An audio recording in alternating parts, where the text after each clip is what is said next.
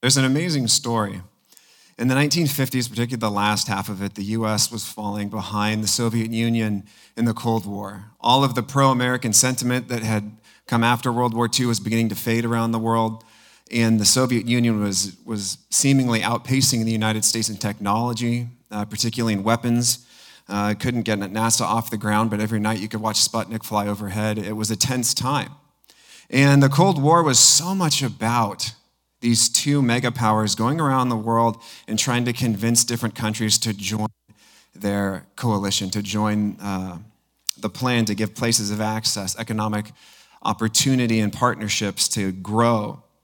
And so as the U.S. began to have these struggles, it became very tense, and ambassadors began to fail in their attempt to get nations to join them.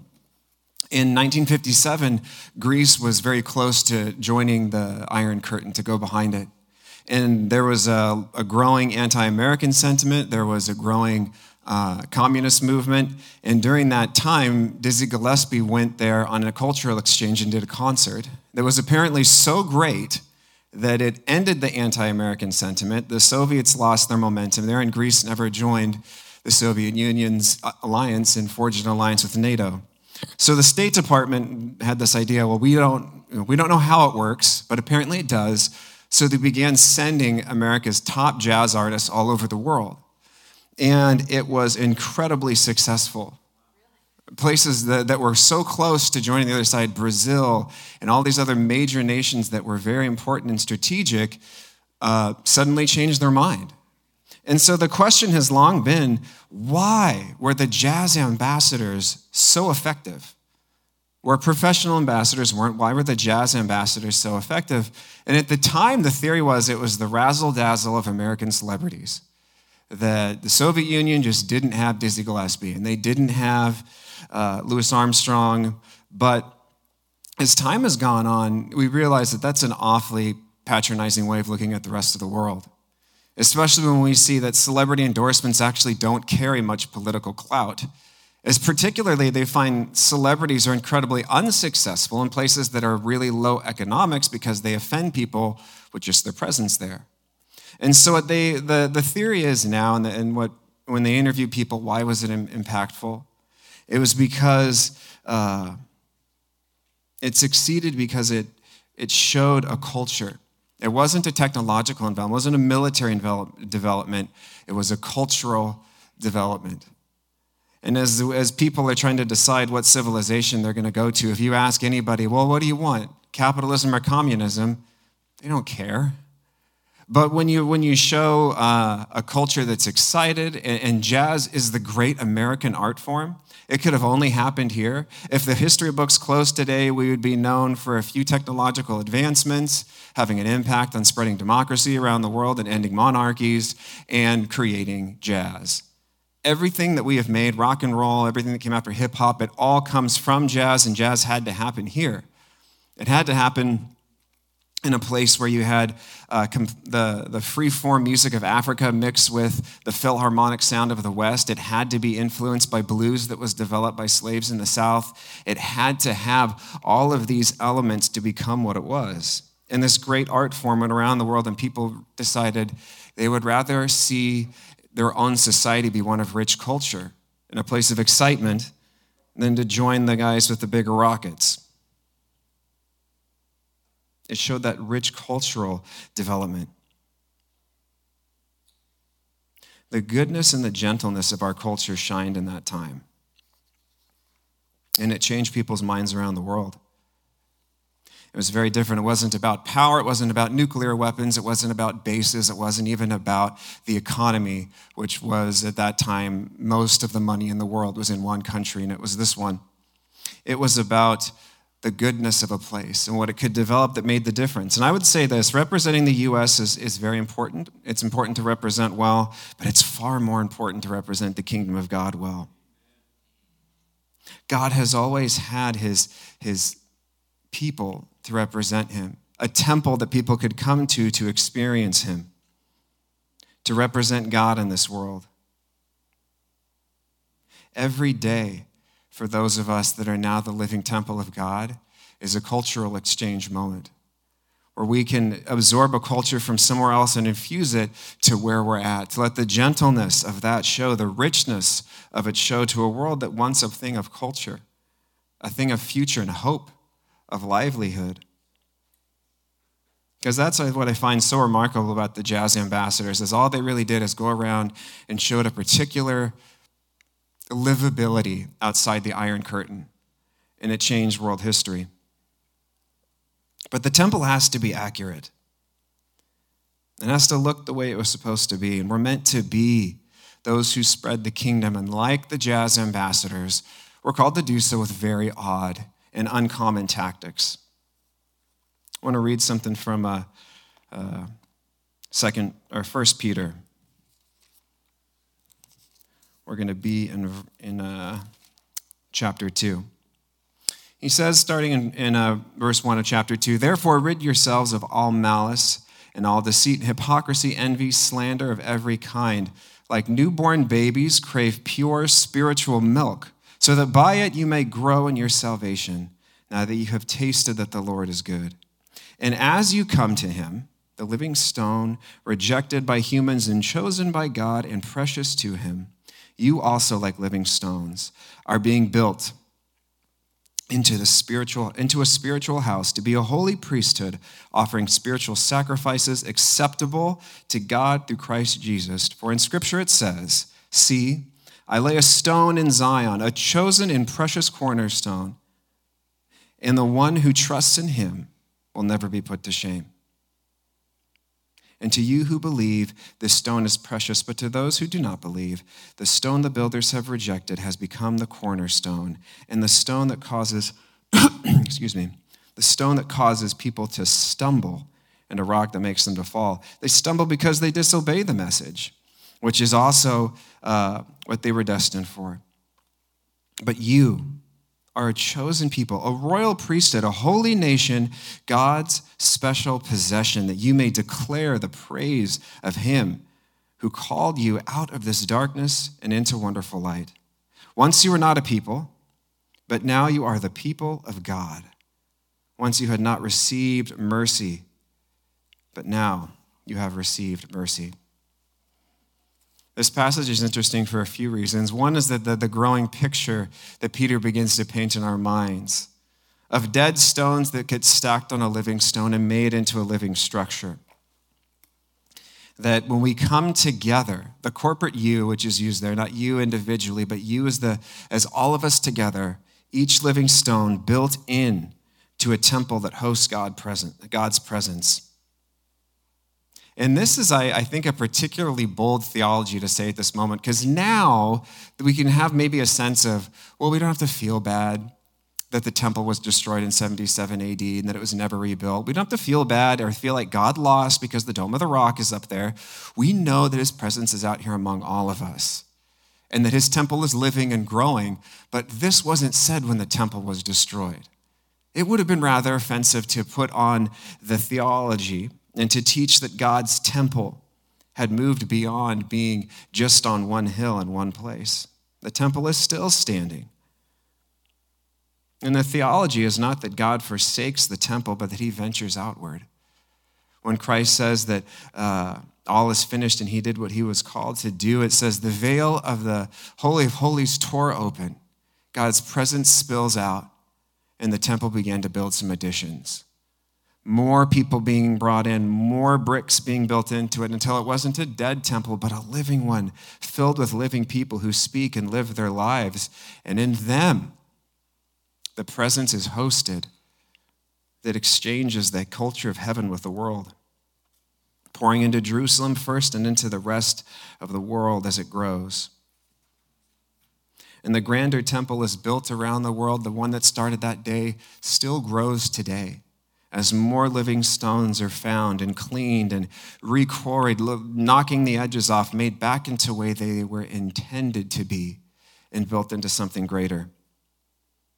The temple was always meant to be a revelation of God. Today's temple, us, the church, you, is meant to be a reflection of God. And for it to work, it must look like what it was modeled after. You will not recognize it. We're all going to laugh. Just try not to laugh so hard that you forget everything I'm saying. But take a look here. They're going for what was on the left. And we know, who is that on the left? That's Elmo. Who's on the right? I have no idea. It looks like Chucky after he's caught on fire and melted. That's horrifying. And what's sad is that as you look at that, you know someone tried.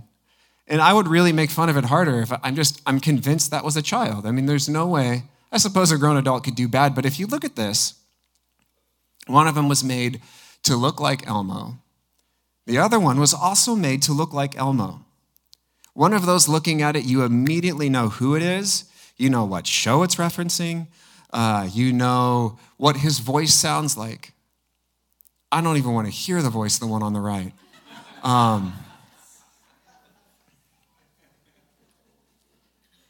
The temple had to be built specifically for a purpose because that tabernacle, that temple in the Old Testament, needed to reflect something about God's eternal nature. Everything in the tabernacle was specifically meant to represent something. It's very rich. You could spend forever reading through that and going through each little detail, and we don't have time for it today. But we're going to go through one just to give you an idea. So this is how it works. Next picture. Not as funny, I'm sorry. Very serious. The bronze laver, if you got an NIV, they call it the bronze basin, which I'll be calling it for the rest of this brief little talk.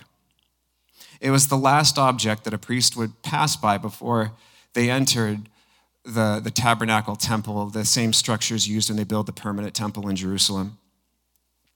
And it has paragraphs about how to build it. They don't say build a basin and put it there. There are so many details about that thing. The priests were supposed to wash in it every time before they enter the temple. And whether they had just finished slaughtering something on that slaughter table next to the brazen altar and they're bloody, or if they're clean and they're just washing it to wash themselves ceremoniously, they had to wash when they would go in there. It has several details about it. It had an upper and lower layer. Or it had upper layer and lower bowls where they would wash both their hands and their feet. And it says it goes on and on about how polished it needs to be. You're like, well, these seem like a lot of weird details. You could flip right by it till we realize that there were things about this temple, every detail, including that brazen basin that mattered. It's come to very clearly represent the covenant we have with Christ, that the last thing we do before we're in God's presence, after all that we've seen and experienced, is to receive cleansing, to be washed. And washed not just in our hand or in our feet from where we were going. Sometimes we're too myopic about salvation, that it's about just cleansing sin, but it also prepares like the prophets who had to be purified for the work of God. You wash hands and feet. Christ washes both so that you can be cleansed of the past and sanctified for the future. It's meant to be polished and so clear because when a priest would come to wash in that thing, it was polished like a mirror and they could see the reflection. Because as Christ purifies you, if you just think it a ceremony and you don't connect with the need to reflect, to see self, to feel a need to adjust, maybe you wipe that goat's blood off your face or whatever it is you're doing, you don't get it. There are people who have this attitude as if, well, God forgave me, so you must also. And I hear stories from families who had maybe a religious father who was very religious, had really strong goals, but he did not look or sound like Jesus at all. He was brutal, and he had this idea of like, he's just forgiven, you need to let it go. And to not connect with conviction, that as Christ is purifying you, you need to see and connect and be different. You will not reflect Christ to your kids. You won't reflect that to anyone. And there's these deep things that we can find out about sanctification that this society would experience through Christ thousands of years later that was being prophesied through the very objects that the tabernacle was built out of. Everything about this tabernacle is specific, down to the thread that's used in the drapes. Everything's called out. It would have been exhausting to build this thing. I remember I took a CAD program where you draw pictures to tell people stuff, and they said, before they did this, you guys wouldn't believe this. They used to have to write descriptions of the buildings that they would make. I'm like, I study theology, I know. I've read about 10 descriptions of the temple, and I still can't figure it out. I still Google it to look at stuff like that. I'm like, oh, They were stretched over so the rain would fall off. I didn't think about that because the descriptions go on and on and on and on, and everything's called out. Everything is specific. The colors, the threads, the placement, the dimensions. Why was the temple needed to be so specific? Because it said something. And when you saw it and you experienced it, you were supposed to get something that was beyond just those little details.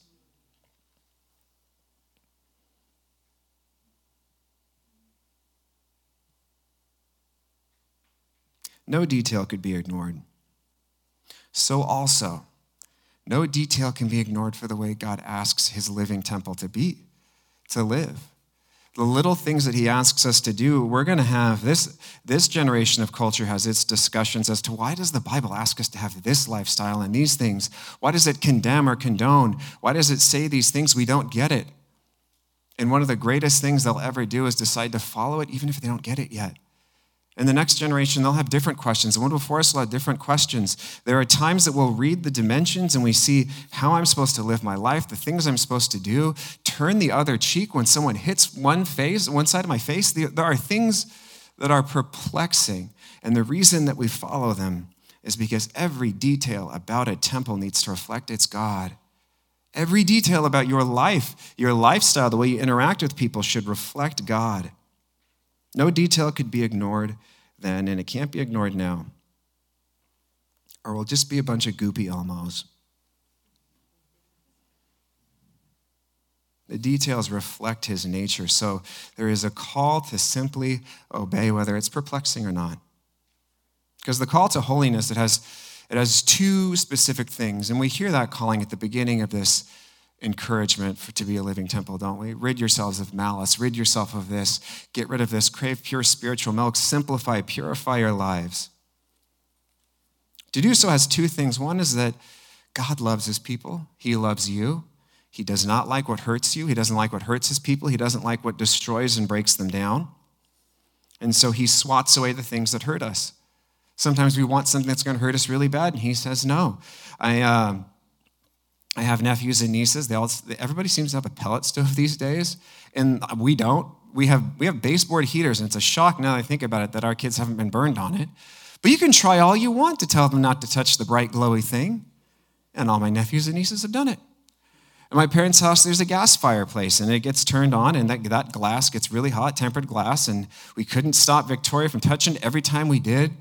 We're not tough enough to do the thing of like, touch it, you'll find out. So when she touched it, I wasn't in the room to save her.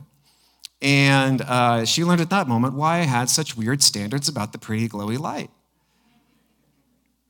God protects us in a similar way. But there's also a second reason that I think we can forget. That we need to be an accurate representation of God to this world. A temple built precisely to plan. To pursue a holy life for us and for others. When I think about people I grew up with, people my age, that have walked away from faith, they do not believe anymore, what I find remarkable is that none of them were scientifically or philosophically persuaded away from Christianity. They didn't attend something and go, oh man, I just feel like I can't believe in the creation story of Genesis, or I don't really believe Jesus rose from the dead, I don't get how that works. None of them were. They were all of them, walked away because they saw unchanged and legalistic lives in Elmo cake Christians. And when they saw their lives and they saw the way they were, whether it was family, whether it was friends, whatever it was, it made them think this cannot be real because I'm seeing what they're reflecting and that is not a living God. They didn't, these Elmo cake Christians, as we could call them, they didn't have God's compassion. They showed pettiness. They didn't show righteousness. They had a way of looking away when the matter suited them best, having very different standards for their people than they do the opponent's people. Because in the end, the only testimony that convinces anyone is a changed life. When a person's really, really different, when something changes, when God convicts and moves us, when we see into that reflective basin, and not only are we ceremonially and eternally clean, but we are changed ourselves because we've reflected in God's redemption. That is what convinces an unbelieving world. And the missing aspect of it, if it's not there, is what creates a doubting second generation of Christians who find themselves having a hard time believing these things could be real when people live lives that are so fake. This is why Peter tells us, if you're going to be at the temple of God, cast off your vices, because the world watches you in cultural exchange every single day, and they want to know where you come from. Is this real?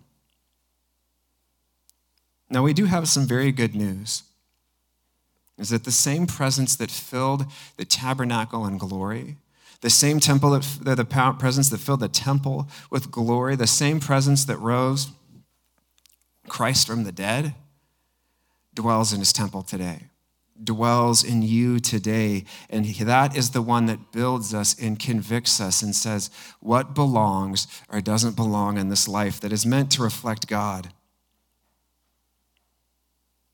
I love, I miss him now because he always had wisdom to give, but Jerry Cook wasn't the founding pastor, if he still might as well have been, because it became very different after him. And he once spoke at one of our men's retreats. He said something I'll never forget. He said, this is actually something he read in his book. I've read a lot of Jerry. It's like Jerry and C.S. Lewis. They're like the two guys I've read a lot of. But Jerry said, healthy sheep grow wool. That you never see a sheep straining and trying to push its wool out and reading books about it and trying to figure out what's it going to do to make the wool grow thick and full, what vitamins and minerals does it need to find. But if a sheep is just simply healthy, the wool is produced. And that if a sheep wants to be healthy, a domesticated creature who's completely ridiculous in caring for itself, it must remain with the shepherd. A healthy sheep is the one that's with the shepherd, that picks off the ticks, that says, this glen is not green anymore, let's move on to the next one. The one that when the wool gets long enough, the shepherd's the one that shears it off so that fresh can grow. Healthy sheep grow wool, and healthy sheep are with the shepherd. I want to tell you, the best thing you can do for a lost and dying world, the best thing you can do for your family, if you've got kids and you're wondering, how do I hand a faith onto them? The best thing you can do is to dwell with God, to be with him, to absorb that culture, to think like God, to remain close to that shepherd, because if you're wanting to produce the wool of your life, the good things, remain close to him, and he will guide you. It is that presence that will help convict us to rid ourselves of malice and of the difficult things that arise in our lives. I was inspired by what Aaron said today about just thinking about reimagining our lives as different rooms we can invite God into, to be part of. And the way that impacts us, my favorite moment of communion was actually Ryan, he forgot his cup, had to go get it, came back. And then he had his cup after having to run off and get it. He saw someone didn't have a cup. He gave that to them and then ran and got another one. Like he just, at some point hanging out with God, Brian must have got the idea, people matter more than ceremony. They're more sacred than ceremony. So it doesn't matter that I'm going to leave the podium again. I'm going to make sure that everybody in here has a cup and he can have mine. We reflect God's nature when we spend time with him. The best thing you can do for your family, for this dying world, for the people at your job you want to reflect Christ with, is go get the reflection. Go spend time with Christ. Go spend time with God. Give God time. Invite him into more of your life.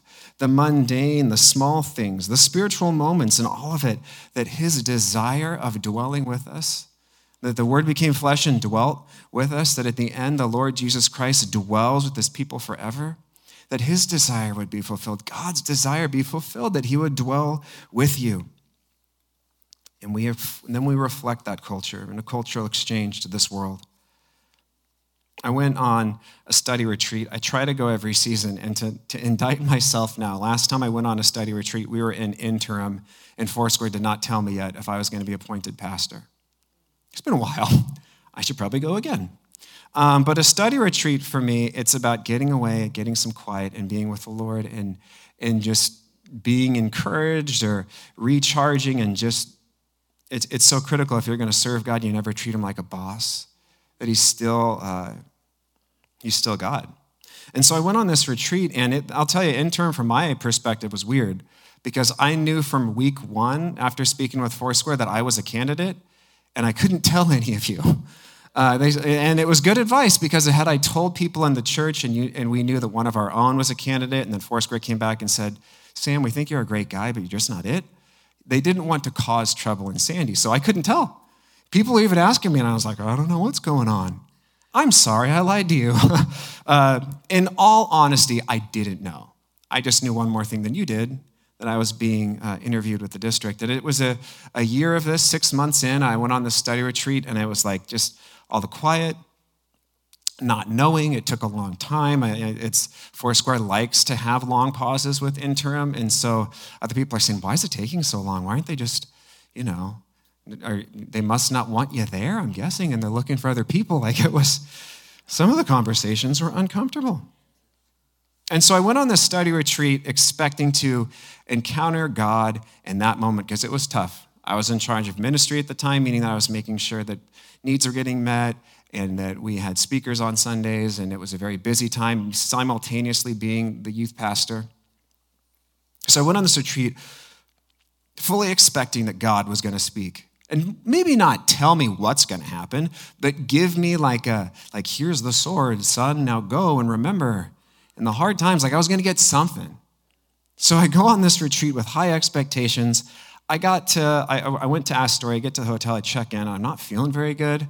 I happen to have a thermometer because it was during the pandemic and I took it, I had a temperature. So I'm like, great, now I got a temperature. So I couldn't go out in good conscience. I'm like, I can't go out with a fever. In a pandemic, that's not okay. So I had to stay in my hotel, get takeout. I'm just laying there. Nothing. Spiritually, it was crickets. And I'm like, what is going on? So I'm laying there. I'm sick. I'm drinking Theraflu tea. And I'm just waiting for this thing where God's like, this is what it was all about. And I begin to think to myself, I wasn't supposed to come. I wasn't supposed to. How many messages need to thump me on the head that I'm not supposed to be in Astoria right now? I told myself I needed a spiritual treat, but maybe I was just emotionally overwhelmed and I petered out way too early. And there was this interesting thing before I went, all of interim comforting me in the hard time was Forged in Fire on the History Channel. It's a weapon forging competition. And I was just sitting there, and I'm like, I don't know what to do. I was getting bored, honestly. Waiting on God, getting bored. And, the Lord speaks to us. He speaks to us in our heart and our emotions and our mind. And I felt the Lord speak inside of me and say, because I'm praying the whole time, nothing. I'm like, God, why am I here? What's going on? And I finally heard the Lord say, I got some of your time. Let's watch Forged in Fire. And I watched 5 episodes of Forged in Fire in the presence of God. And it was weird, and I came home and how do I tell Elena? Oh, by the way, all that sacrifice you put in to watch the kids while I'm gone, I got basically nothing, but the Lord just wanted to spend time with me. But I found that it was actually very formative, because that's something I'm really going to need to remember as a pastor, that I'm not God's employee, and I'm not his errand person or his champion he selected, that I'm still just his me, his Sam, and that it's okay to just be in God's presence. And you might think to yourself, well, that was the point of the retreat, was to teach me that lesson, but I was there on that retreat, and I very much get the sense that really was God wanting to just simply spend time. I ask, where does Peter get this theology? Where does he get this idea that dwelling with God would change us? I think about one of the last stories we have of him in the gospel is after he's betrayed Jesus, Jesus shows up, and before he gets confronted by God, Jesus has grabbed some fish and he grills them up breakfast, and they have a full breakfast together before they even start talking about anything. He just dwells with him. And it reminds me that Peter probably spent a lot of time just being with Jesus, just going fishing, having breakfast, spending time together, dwelling with him, that implanted things in him to where it wasn't just about God trying to command and direct, and Christ trying to make him the perfect evangelist, but God just simply wanted to spend time with Peter. That changed Peter, and that cultural difference people experienced Peter changed them. that as we feel that God wants to simply be with us, we learn that it's okay to simply be with other people, to not be utilitarian in everything. A simple moment of peace and rest. One of the last things I have to say about this series before we close is I think about where we started, or at least with second week, about how the glory of God rested on the tabernacle and the people didn't move. They wouldn't break up camp and they wouldn't go anywhere until the cloud lifted. And then as soon as it lifted, they went with it. And this is remarkable because this is a nomadic people. We know nomadic people. We know what they do. They leave where the green is, where the water's flowing, where the seasons are better. They're subject to the whims of this world, and it's why they won't settle roots down and live anywhere. They're moving for survival. And yet God's people are not subject to the whims of this world. They wait with God, and they don't go until he leaves. Sometimes in life, we want to spend time with God and get the thing that we need for the adventure ahead, the new tool, the new weapon, the new thing that we feel that we need, that we just want to get it and go. And we must experience to remain there until the cloud gets up and lifts, because you need to know something about God. One of his intentions is just to simply be with you. And there's only one place you can learn a culture, and it's by living there. Only one place you can absorb that. My grandmother goes on vacation, and she comes back with the exact accent of where she left. It's the weirdest thing. My uncle picked her up. She was in the UK. She came back, sounded like Mary Poppins. She goes to despite the fact that she's as white as snow, she goes to a black church. You should really talk to my grandma after service. It's a hoot. She absorbs that from where she goes, because where you live, you absorb that culture. You absorb it. We don't just go to God to get the thing we need next. We need to live daily the little things. Watch Forged in Fire with God. Listen to music with the Lord. Spend time in silence where he doesn't speak. Spend time with him when he is speaking. Experience him convicting you in hard moments who God is across a full spectrum of life. And that time, when you steep in that culture, you'll shine in a full spectrum of life. Instruction and dwelling are different words. Yes, God instructs, but he also just dwells. So dwell with him, be with him, and genuinely love others for the sake that he just simply and genuinely loves us. Not utilitarian, not for what he gets out of us, but that we are his simply because we're his. We absorb that culture, and we exchange that culture with the world. To dwell pure and simple with God, that we could dwell pure and simple in the world around us. That maybe we do want to let our coworkers know about the gospel at work and all those things, but to not discredit that before we share our faith or our testimony, all those little moments we share with them, that's also critical. And we know they're critical because God treated them critical with us, the times he simply spent with us. Because if we steep with God long enough, if we remain with the shepherd long enough, we'll grow wool. If we stay with him close enough, we absorb his culture. And then that culture and that goodness will shine.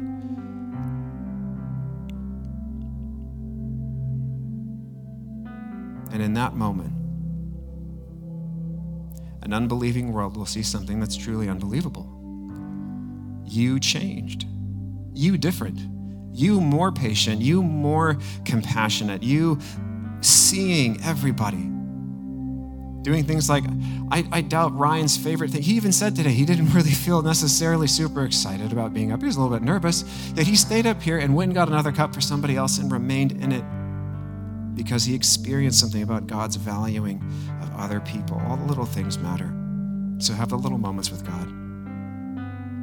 Let's pray.